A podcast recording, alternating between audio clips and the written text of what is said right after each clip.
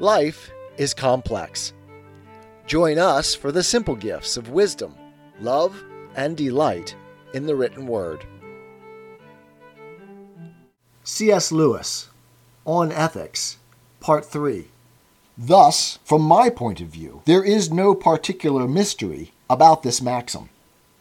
It is what I have been taught, explicitly and implicitly, by my nurse, my parents, my religion, by sages or poets from every culture of which I have any knowledge. To reach this maxim, I have no need to choose one ethical code among many and excogitate impossible motives for adopting it. The difficulty would be to find codes that contradict it, and when I had found them, they would turn out to be not radically different things, but codes in which the same principle is for some reason restricted or truncated, in which the preservation and perfection of man shrinks to that of the tribe, the class, or the family, or the nation. They could all be reached by mere subtraction from what seems to be the general code. They differ from it not as ox from man, but as dwarf from man. Thus far as concerns myself. But where do those others get it from? Those others who claim to be standing outside all ethical codes? Surely there is no doubt about the answer. They found it where I found it. They hold it by inheritance and training from the general, if not strictly universal, human tradition. They would never have reached their solitary injunction if they had really begun in an ethical vacuum. They have trusted the general human tradition at least to the extent of taking over from it one maxim. But of course, in that tradition, this maxim did not stand alone. I found beside it many other injunctions. Special duties to parents and elders, special duties to my wife and child, duties of good faith and veracity, duties to the weak, the poor, and the desolate, these latter not confined, as some think, to the Judaic Christian texts. And for me, again, there is no difficulty. I accept all these commands, all on the same authority. But there is surely a great difficulty for those who retain one and desire to drop the rest. And now we come to the heart of our subject.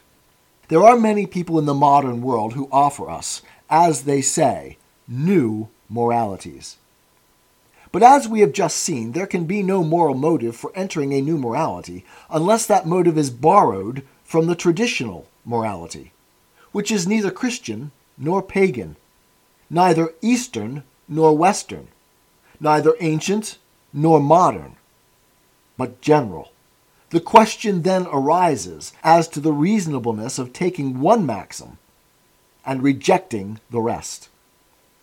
If the remaining maxims have no authority, what is the authority of the one you have selected to retain? If it has authority, why have the others no authority? Thus, a scientific humanist may urge us to get rid of what he might call our inherited taboo morality and realize that the total exploitation of nature for the comfort and security of posterity is the sole end. His system clashes with mine, say, at the point where he demands the compulsory euthanasia of the aged or the unfit. But the duty of caring for posterity, on which he bases his whole system, has no other source than that same tradition which bids me honor my parents and do no murder, a prohibition I find in the Voluspa as well as in the Decalogue. If, as he would have me believe, I have been misled by the tradition when it taught me my duty to my parents. How do I know it has not misled me equally in prescribing a duty to posterity? Again, we may have a fanatical nationalist who tells me to throw away my antiquated scruples about universal justice and benevolence and adopt a system in which nothing but the wealth and power of my own country matters. But the difficulty is the same. I learned of a special duty to my own country in the same place where I also learned of a general duty to men as such. If the tradition was wrong about the one duty, On what ground does the nationalist ask me to believe that it was right about the other? The communist is in the same position. I may well agree with him that exploitation is an evil, and that those who do the work should reap the reward. But I only believe this because I accept certain traditional notions of justice. When he goes on to attack justice as part of my bourgeois ideology, he takes away the very ground on which I can reasonably be asked to accept his new communistic code. Let us very clearly understand that, in a certain sense, it is no more possible to invent a new ethics than to place a new sun in the sky. Some precept from traditional morality always has to be assumed. We never start from a tabula rasa. If we did, we should end, ethically speaking, with a tabula rasa. New moralities can only be contractions or expansions of something already given. And all the specifically modern attempts at new moralities are contractions. They proceed by retaining some traditional precepts and rejecting others. But the only real authority behind those which they retain is the very same authority which they flout in rejecting others. Of course, this inconsistency is concealed usually, as we have seen, by a refusal to recognize the precepts that are retained as moral precepts at all. But many other causes contribute to the concealment. As in the life of the individual, so in that of a community. Particular circumstances set a temporary excess of value on some one end. When we are in love, the beloved. When we are ill, health. When we are poor, money.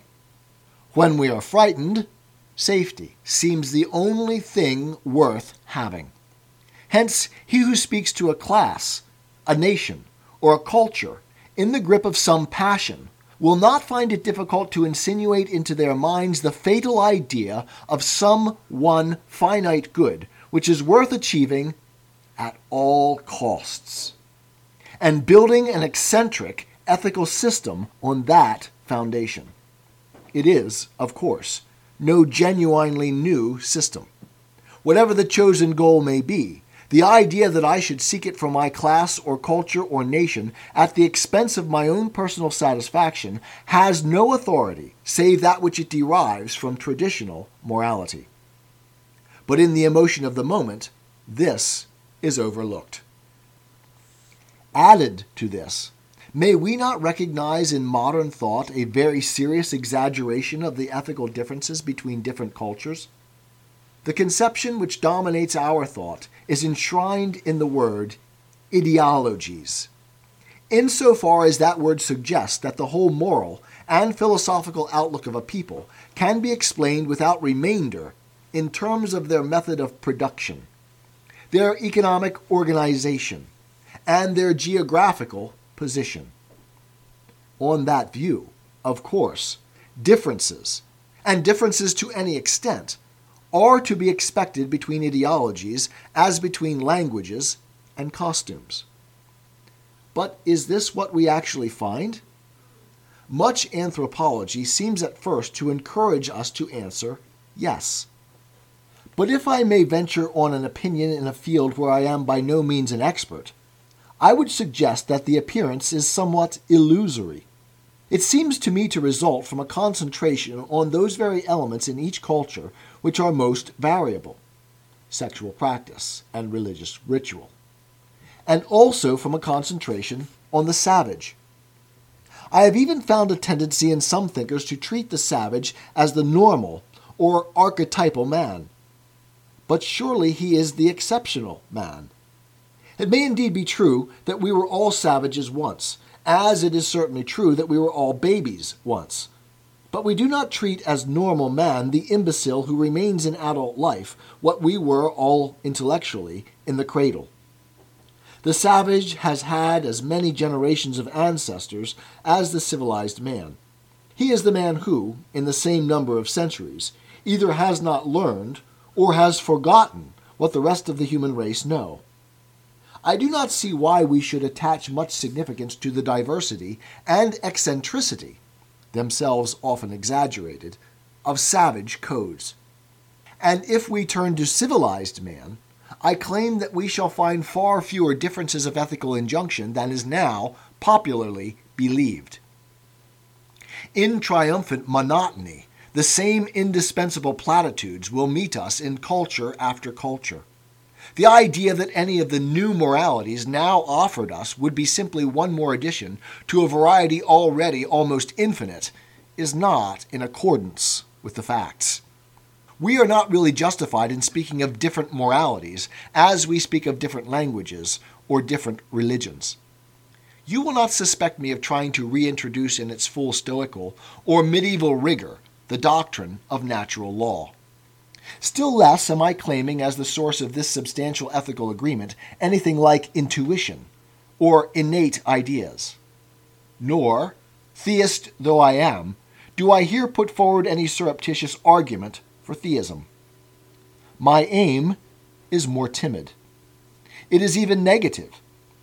I deny that we have any choice to make between clearly differentiated ethical systems. I deny that we have any power to make a new ethical system. I assert that wherever and whenever ethical discussion begins, we find already before us an ethical code whose validity has to be assumed before we can even criticize it. For no ethical attack on any of the traditional precepts can be made except on the ground of some other traditional precept. You can attack the concept of justice because it interferes with the feeding of the masses, but you have taken the duty of feeding the masses from the worldwide code. You may exalt patriotism at the expense of mercy, but it was the old code that told you to love your country. You may vivisect your grandfather in order to deliver your grandchildren from cancer, but take away traditional morality and why should you bother about your grandchildren? Out of these negatives, there springs a positive. Men say, How are we to act? What are we to teach our children now that we are no longer Christians? You see, gentlemen, how I would answer that question. You are deceived in thinking that the morality of your father was based on Christianity. On the contrary, Christianity presupposed it that morality stands exactly where it did. Its basis has not been withdrawn, for, in a sense, it never had a basis. The ultimate ethical injunctions have always been premises, never conclusions. Kant was perfectly right on that point, at least. The imperative is categorical. Unless the ethical is assumed from the outset, no argument will bring you to it. In thus recalling men to traditional morality, I am not, of course, maintaining that it will provide an answer to every particular moral problem with which we may be confounded. Monsieur Sartre seems to me to be the victim of a curious misunderstanding when he rejects the conception of general moral rules on the ground that such rules may fail to apply clearly to all concrete problems of conduct. Who could ever have supposed that by accepting a moral code we should be delivered from all questions of casuistry? Obviously, it is moral codes that create questions of casuistry, just as the rules of chess create chess problems. The man without a moral code, like the animal, is free from moral problems. The man who has not learned to count is free from mathematical problems. A man asleep is free from all problems. Within the framework of general human ethics, problems will, of course, arise and will sometimes be solved wrongly. This possibility of error is simply the symptom that we are awake, not asleep, that we are men, not beasts or gods. If I were pressing on you a panacea, if I were recommending traditional ethics as a means to some end, I might be tempted to promise you the infallibility which I actually deny. But that, you see, is not my position. I send you back to your nurse and your father to all the poets and sages and lawgivers, because, in a sense, I hold that you are already there whether you recognize it or not. That there is really no ethical alternative. That those who urge us to adopt new moralities are only offering us the mutilated or expurgated text of a book which we already possess in the original manuscript. They all wish us to depend on them instead of on that original, and then to deprive us of our full humanity.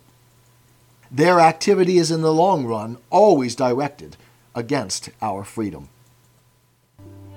Tis the gift to be simple, tis the gift to be free, tis the gift to come down where we ought to be.